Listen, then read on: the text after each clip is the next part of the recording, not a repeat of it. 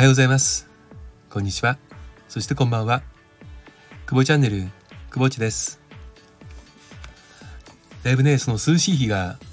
あのー、3日4日続いてたのでねあの体がもうすっかりそれに慣れちゃって昨日の夜ぐらいからちょっとムシムシするなと思っていて今日暑い。今日は暑い。ねあの、まあ、関東ですけどもねちょっと非常に暑い夏が戻ってきてしまいました、えー、皆さんのお住まいの地域はいかがでしょうか、えー、線状降雨帯がねあの多く停滞しているところは本当に大変だと思いますがあの本当にね大事な大切な方を守るためにね情報を取りながら行動しなきゃいけないなと、えー、思っております。今日もねあの朝、えー、実は、えー、日テレのね「えー、スッキリ」っていう番組をちょっと見てたら高校生のダンスオーディションかな。やっててね yoasobi さんの群青をテーマにまあ、えー、各高校が今いろんなダンスを、えー、作ってで投稿するっていうね。であるとある高校北海道の学校だったんですけどもその子たちのムービーとその制作過程を見てたらねなんかすっごい急にねあの心をわしづかみにされたようにね、まあ、心わしづかみって変かなもう胸をギューッとこう潰される感じになったんですよ。で目頭がカーッと熱くなって、うん、なんでだろうと思ったらそのその子たちのそのダンスとあの、まあ、そのムービーのね世界観を見ていたら自分の、まあ、そんな大したことないんですけどもあの学生時代のねあの甘く切なくて辛くて苦しいね。あの時の記憶がふっとね蘇ってきてそれがあの怒涛のようにね押し寄せてきて。うん。で一つの思い出が二つ三つと、まあ、枝葉がついてどんどん広がっていってちょっとねあのー、大変な状況だったんですよね。うん。なんでだろう？なんでですかね？まあこれが例えば自分がその中高の頃に大好きだったとかねあの流行ってた曲を聴いて蘇るならまだしも yoasobi さんの曲ですし、うん、何がそんな風に自分の心をね、えー、震わせたのか分かりませんけれどもちょっとそんなね朝でした。うん、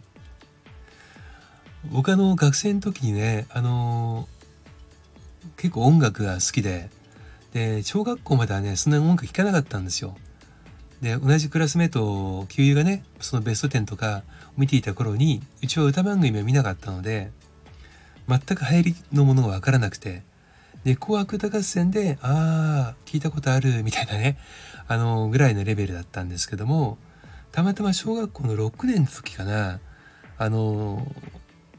それこそ、えー、まあ、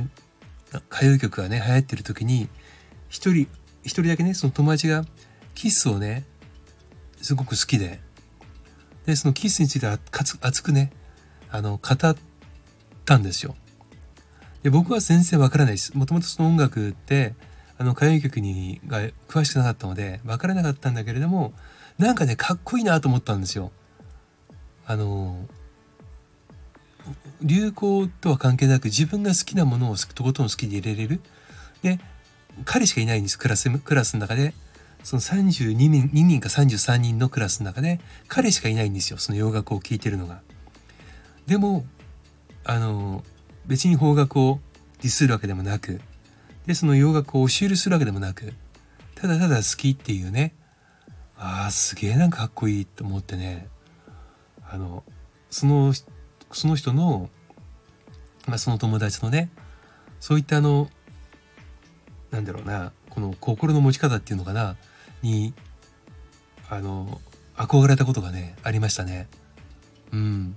で中学校になってみんなが大体ビートルズとかを聴き始めていた頃に僕はひねくれ者なのでビートルズではなくてねあのアメリカのあのザ・モンキーズっていうバンドをね、えー、ハマってでアルバムをお小遣いをもらうために貯めて貯めて貯めてちょっとお手伝いとかしたりしながらお金を貯めてねアルバムを買いあさってもう当然バンドは解散してるんですけれどもね。で、えー、していてた時に自分はガキンチョなのでビートルズが好きな人にいやモンキーズがいいみたいなね。でモンキーズが好きな人って女子が多かったんですよ。でまあその女子とはねそのモンキーズ話とかをしてたんですけども。で中学校2年の時かな。あの80年1980年か。ジョン・レノンがねそのダコタハウスダコタアパートの前で射殺されるという事件が起きて。でそれをね朝ニュースで見て好きでもなかったはずのビートルズでその4名のメンバーで顔と名前が特に一致もしないのにそのジョン・レノンが撃たれたっていう報道を見た時に涙が止まんなくなったんですよね。なんだかわかんないですけど。でそこからですねビートルズを聴き始めたのは、まあ、一番最初に買ったアルバムはあの「ヘルプっていうねあのしかもあの UK 版ではなくて、まあ、いわゆるオリジナル版ではなくてアメリカで出ているサントラ版のヘルプのアルバムを買ってね。うおかっこええと思いながらね、えー、聞いてました。なのであの音楽はねあの今でもちょっとあの昔聴いてた曲をね聞くとその当時の思い出とかは蘇ることはあるんですけど今朝のそのねあの高校生のダンスオーディションのねあの心の騒ぎ方だけはちょっとわからないです。なんでこんなことになったのかがわからない。でもねすごくいいあの体験をさせていただきました。うん。このやっぱり独特なんじゃないですかね。その思春期の時の甘く切なく苦しく自分自身を見つめるというかね、まあ、何もなか分かんないし自分の感情もコントロールできないし喧嘩も多くするしあの好きな子もできるしみたいなね。こんな時期ってそうそう多分ないですよね。うん、だからこそねやっぱり今このコロナ禍でねあのその今中学生高校生のねあの学生さんはすごくね辛いとは本当思います。うん、やっぱ思い出と音楽紐づくし、まあ、思い出と言葉も紐づくかもしれない。で同じようにその人との関わりが強いければその人のキーワードでね思い出が蘇る場合もあるのかもしれませんけどもドラマとか映画とかね、うん、本とか、まあ、いろいろとその当時にねハマったものがあればそこに、まあ、しおりがねブックマークされていて一気にタイムスリップができるっていうね、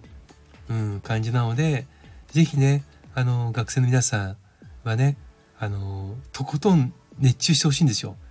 あの他の人がどう思うことが関係なくて自分が好きなものはとことん好きっていう風にね